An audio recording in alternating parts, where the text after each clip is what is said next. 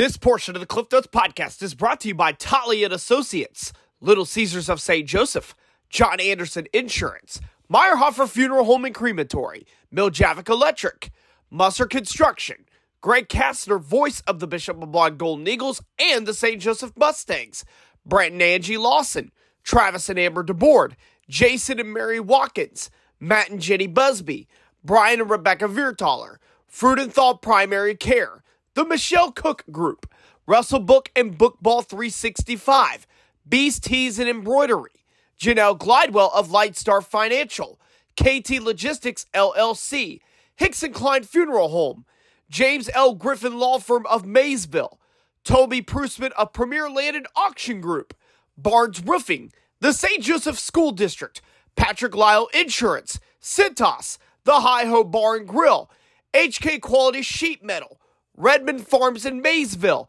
Robin Stacia Studer, Jeff and Michelle Zeit, Melissa Wynn, and Gabe Edgar. Thank you guys so much for your sponsorship and contribution and support of the Cliff Notes podcast. And ladies and gentlemen, welcome everybody here to the Cliff Notes podcast. I am your host, Clifton Grooms. It is Friday night, October the 20th, 2023. It is our edition of the Post Notes. It's also the week nine high school football pre- post game show. It is the last regular season week before we move on to the postseason in both Missouri and Kansas. We'll run down the complete scoreboard for week nine, but first, let's go ahead and let's run down the game that I was at tonight. It was the week nine Cliff Notes podcast game of the week as Troy visited Riverside in one of the big rivalries in our area in the state of Kansas. Now let's go ahead and let's run down the highlights here of the first quarter. First quarter, very first play of the game. Um, number 11, Christian Etherton for Troy returns a about a 98 yard kickoff return for a touchdown. Troy would miss the two point conversion. It was 6 nothing Trojans, just like that at the snap of my finger here. But then in the first quarter, both teams really had great red zone defenses as Troy was able to stop Riverside on a fourth down in the red zone. Reverse that on the next drive.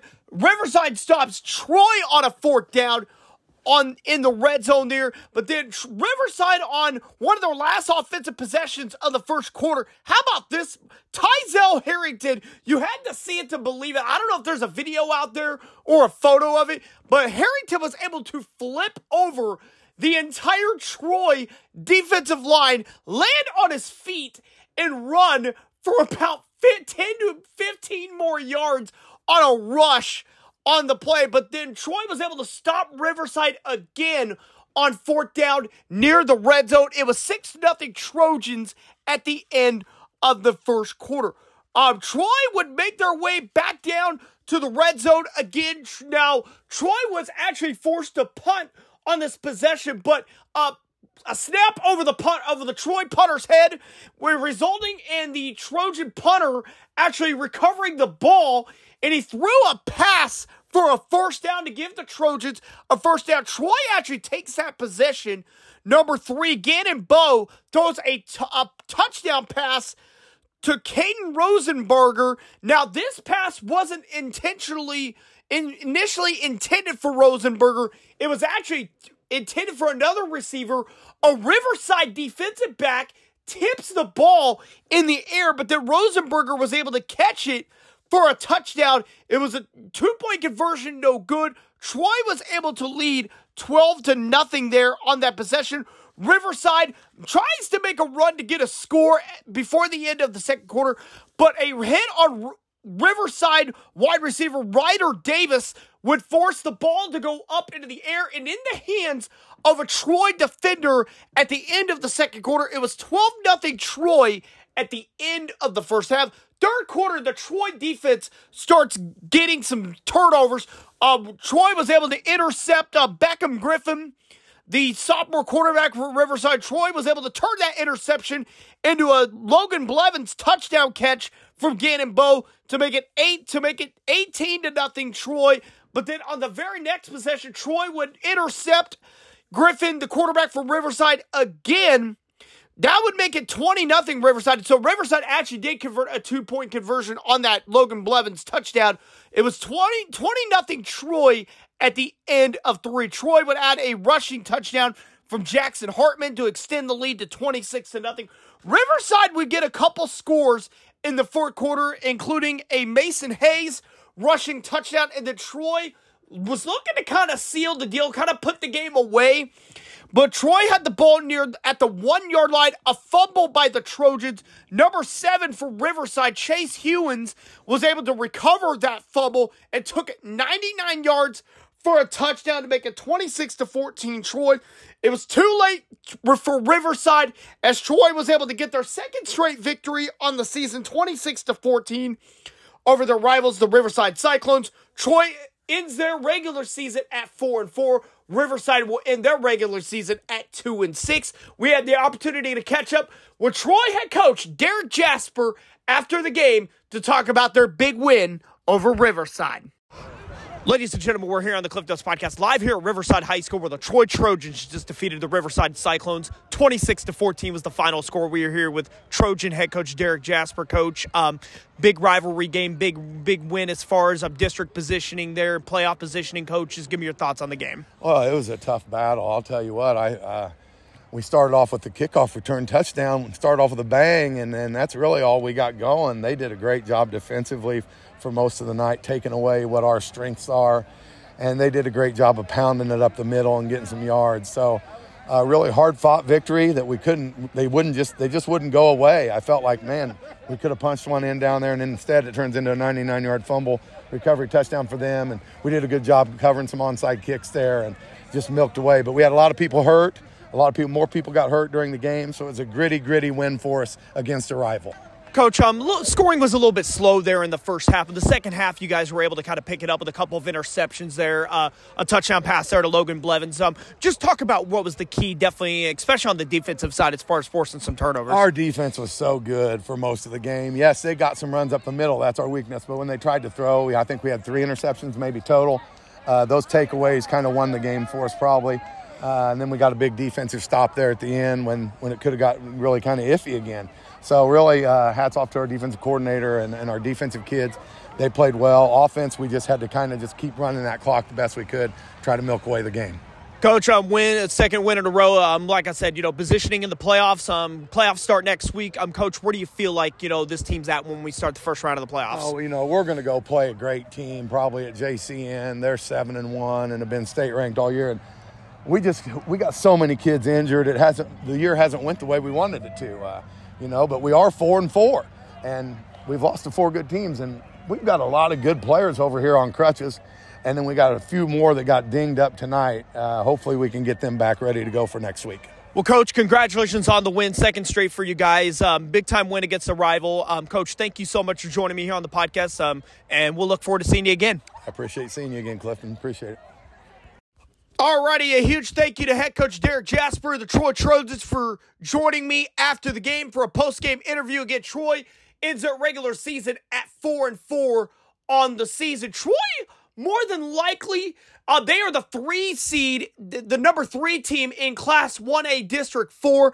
They will more than likely probably end up with a road game in Winchester, Kansas against the number two team in Kansas 1A District 3. That's Jeff County North. So that's probably going to end up being the matchup for them. We'll let you know officially through the Cliff Notes podcast on the post notes and through the Cliff Notes podcast social media pages who Troy will officially get as their opponent on the season. Riverside, more than likely for them, will probably end up with St. Mary's as their first round opponent as we begin Kansas di- um sub-state play. I think it's sub-state or just the playoffs there. So we'll end, we'll give you all the playoff information as we get it on the Cliff Notes podcast, social media networks, and on the post-it notes.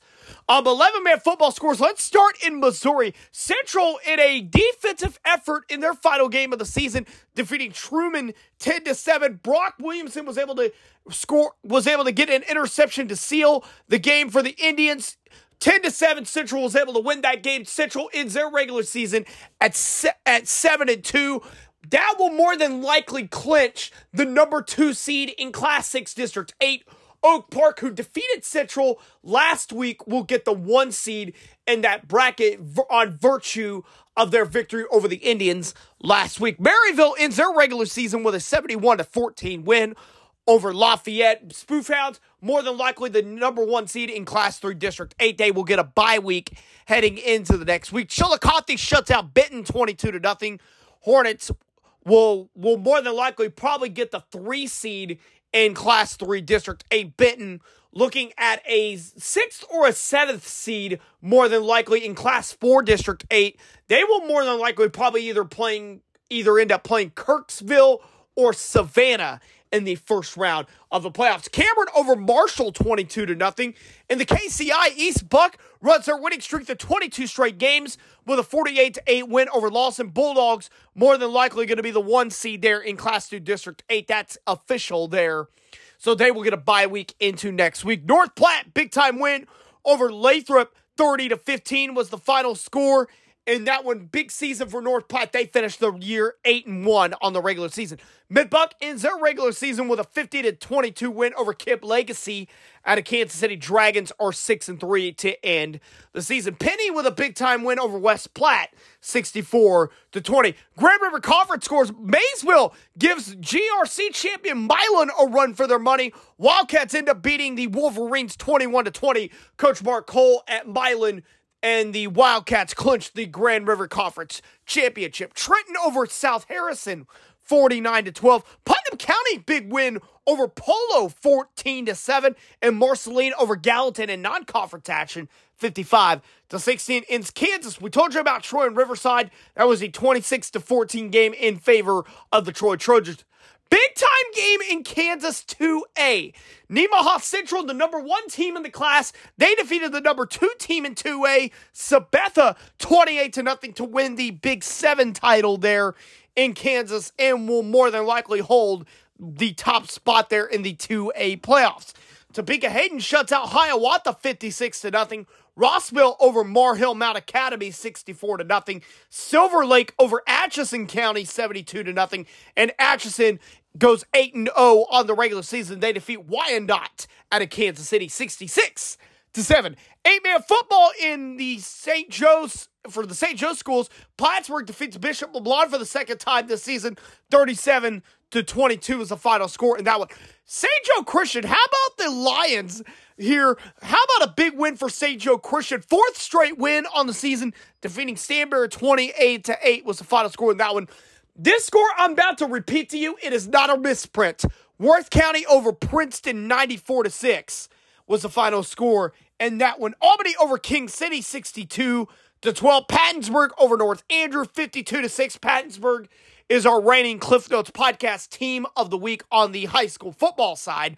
South Holt clinches the Highway 275 conference with a 53 to 20 win over East Atchison. Platte Valley over Rockport 56 to 40.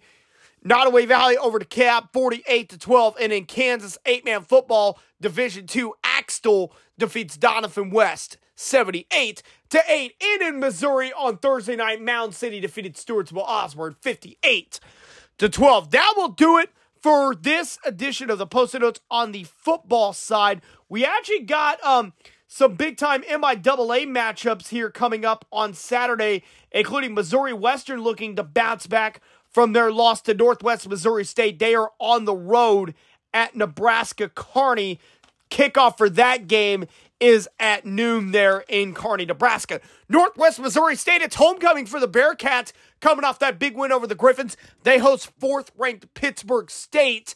Northwest looking to win their third game in a row there in the MIAA. Fort Hays State there at Washburn. That's at 1 p.m. Emporia State in Central Missouri at 1.30. That's a big game for positioning there in the MIAA and in the D2 Central Region playoffs. Missouri Southern is at Lincoln at 2 p.m. on tomorrow. Central Oklahoma is at Northeastern State. Heart of America Benedictine hosts Missouri Valley. That starts at 1 p.m. Big 12 football TCU is at Kansas State. That starts at 6 p.m. there in Manhattan.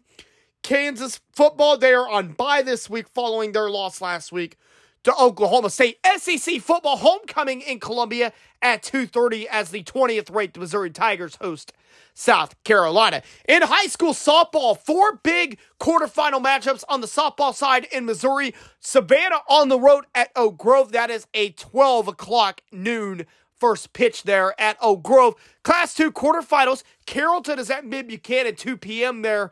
And Fawcett in South Harrison will make the trip to Bowling Green. That will start at 1 p.m. Class 1 quarterfinal. Platte Valley is at Gallatin. First pitch for that game is at 12:30 in Gallatin. High school volleyball one district championship game on Saturday, Class 1 District 15 at St. Joseph Christian.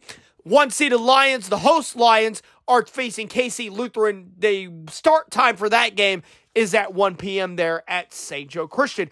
And the Savannah tennis team will be making the trip to state as a team. We had Iris Alvarez um, compete as last week as an individual, and Sage Blake and Maddie Till competed last week as a doubles team. The Savages will compete as a team this time at state. They are in the final four there in the Class 1 bracket. Savannah will begin with St. Michael the Archangel out of Kansas City in their in their semifinal matchup. Savannah um winner winner or loser of that game will get the winner or loser of Ursuline Academy in Clayton. There that is the other semifinal there in class 1. That will do it for tonight's edition of the Post Notes. want to thank um Troy head coach Derek Jasper for joining me on the podcast. We will be back with you tomorrow night for another edition of the Post Notes.